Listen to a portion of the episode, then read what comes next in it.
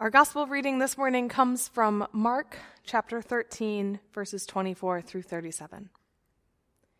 Jesus said, In those days after that suffering, the sun will be darkened, and the moon will not give up, give its light, and the stars will be falling from heaven, and the powers in the heavens will be shaken. They will see the Son of Man coming in clouds with great power and glory. Then he will send out the angels and gather his elect from the four winds, from the four ends of the earth to the ends of heaven. From the fig tree, learn its lesson. As soon as its branches become tender and put forth its leaves, you know that summer is near. So also, when you see these things taking place, you know that he is near at the very gates. Truly, I tell you, this generation will not pass away until all these things have taken place. Heaven and earth will pass away, but my words will not pass away. But about that day or hour no one knows, neither the angels in heaven nor the Son, but only the Father. Beware, keep alert, for you do not know when the time will come it is like a man going on a journey when he leaves home and puts his slaves in charge, each with his work, and commands the doorkeeper to be on watch. Therefore, keep awake, for you do not know when the master of the house will come in the evening, or at midnight, or at cockcrow, or at dawn, or else he may find you asleep when he comes suddenly, and I will say to you, I say to all, keep awake. The Gospel of our Lord. Dear God, thank you for Advent calendars. God, thank you for colors that we get to use to, to wait patiently for your Son to be born and to bring love into our world. Amen. Thanks, everybody. And now, if all the adults could gather near, can you imagine if I did that for the regular sermon each week. Okay, that was funny to me, probably not to you. That's okay. Good morning, everybody. Happy Advent. Um, and happy Thanksgiving weekend. I hope that you all had a good holiday, and I'm going to start this morning by sharing a little bit about my Thanksgiving holiday. You see, exactly 10 days before Thanksgiving, I went on weather.com with quite a bit of anxiety because I would be celebrating Thanksgiving in New Jersey. My roommate and I had found a couple other people who weren't going home and maybe needed a group of people, a family, um, to share Thanksgiving with. And so we had all gotten together and we talked about what we would be comfortable with during these COVID times. Like true grad students, we had read a couple articles on how to have a th- safe Thanksgiving. Um, and we decided that we would be comfortable with everyone safely with masks on preparing meals at home or dishes at home, and then we would bring them and we would eat together outside. And so, exactly 10 days before Thanksgiving, I went on weather.com to that 10 day forecast. And I saw that it was supposed to rain all day pretty bummed. I put that information in our group chat and then I followed it up with, but I'm sure it'll be fine. Weather changes all the time. We came up with a few contingency plans, you know, delivering food to each other and eating together on Zoom or what have you, but we weren't very excited about any of them. None of us, us quite knew what to do, and so we hoped. It was the only thing we could do. We hoped for good weather and we prepared for that for Thanksgiving Day, anyhow. Because of all this weather stress, we um, didn't set our menu until Monday night, and so we all braved going to the store on Tuesday and on Wednesday while checking the weather, getting the foods that we needed to make our favorite family dishes, hoping we would get to share them together. But when I went to bed on Wednesday evening, it was still supposed to rain all day. And so when Thursday morning came around and it was gray outside and I could see some drizzle, I was not surprised. I was still disappointed. As I was drinking my coffee, I checked the weather and I saw that it was supposed to clear up around 11, but, well, I've been disappointed up until this point, so I just thought, well, we'll see what we can do. There's a tent outside. We're not going to melt. I guess we'll start cooking. Um, and my roommate and I started preparing our meal, kind of convinced it was going to be a miserable day. You know, the type of event where you go because you're playing a weird game of chicken where no one wants to cancel it first, but no one's really happy to be there. That's what I thought was going to happen on my Thanksgiving.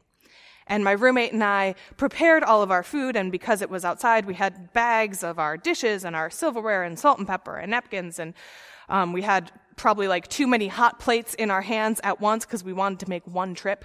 And we opened the door and we turned the corner, and guess what happened? A beautiful day had arrived. The rain had stopped. There weren't even clouds. The sun had come out.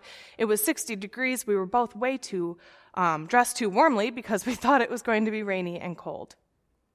While we hadn't been paying attention, God had delivered the very thing we had hoped for so deeply. And we had a lovely Thanksgiving.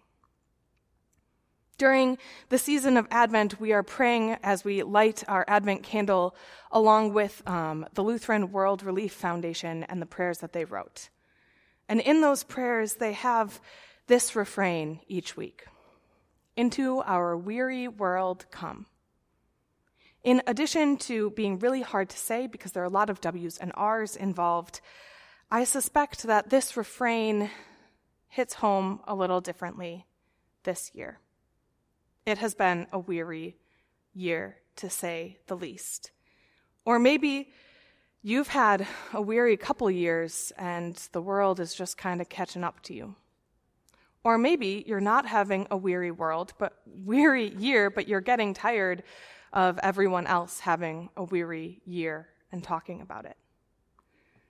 Or maybe you feel a little bit guilty because your year isn't quite as weary as everyone else's, or your year is more weary than everyone else's, and you're wondering why there's more weariness for you at this time. Possibly you did not have a good week. Maybe my telling you about my Thanksgiving day was a little too much this morning because you weren't able to get together with your family. I didn't check the weather for a North Carolina contingent, but maybe it rained where you were. Or maybe you did travel to see your family and now you're getting kind of weary of the 14 day waiting period where you just hope you don't show symptoms. We're all weary from the pandemic, from the year, from the injustice in our world, from everything society keeps asking of us, maybe from the things we keep asking of ourselves. And so we pray into our weary world. Come, Lord Jesus, come, bring light and shatter away our weariness. With knowledge and hope that He will come, even when our forecast isn't promising. You see, right before our gospel reading this morning, Jesus foretold the destruction of the temple. And the temple was both the center of religious life at that time, but also political and economic and social life. And so when Jesus foretold the destruction of the temple, he was saying, Your whole world is going to crumble and cease to exist as you know it. It was a big deal. And so, of course, the disciples asked him, When is this going to happen, Jesus? We need to know. We want to be prepared. It shouldn't be a surprise. We just let us know. And that's where we pick up the text today. Jesus' response to the disciples wanting to know when their whole world was going to be shattered. And Jesus doesn't really give an answer. He starts with telling them that it'll be kind of like when a fig tree starts blooming, you know, spring is coming. A little vague, Jesus, if I'm being honest. And then he tells them to stay awake. Jesus' response to a very fair question is just keep watch, because otherwise you might miss it, and you don't want to miss it. That's pretty weary advice to give your group of followers, right? That's what he told the disciples, the people who had given up their whole lives to follow him. They had cast away their nets, they'd given up their livelihoods, they had left their families, they'd followed Jesus around, and to the Roman Empire, they were kind of guilty by association, and he didn't even give them an answer as to when this was going to happen. He told them to be sort of spiritual Boy Scouts, always prepared for this disaster. Louisville Seminary professor Courtney Buggs explains the text this way. Early on, Jesus calls the disciples to pay attention, to watch for deception, watch out for yourselves, watch during the difficult days ahead. In the face of environmental, political, social, and cosmic calamity, stay woke. It is as if there's a possibility that the disciples will miss what should be seen and known. It is as if we are going to miss what should, what needs to be seen and known. And that is what we're watching out for. We're watching out for the work of God that needs to be seen and known. So when Jesus says, watch out for yourselves, watch out for deception, he's saying, watch out for distractions. Don't go on autopilot because you're missing all the good work that's going on around you. And Jesus never says it's going to be easy. He's aware of how weary this advice is. He says that it's going to be tough. But you have to keep searching for God. You have to look for God because looking for God is an act of hope. When you hope for something, you're believing in its possibility.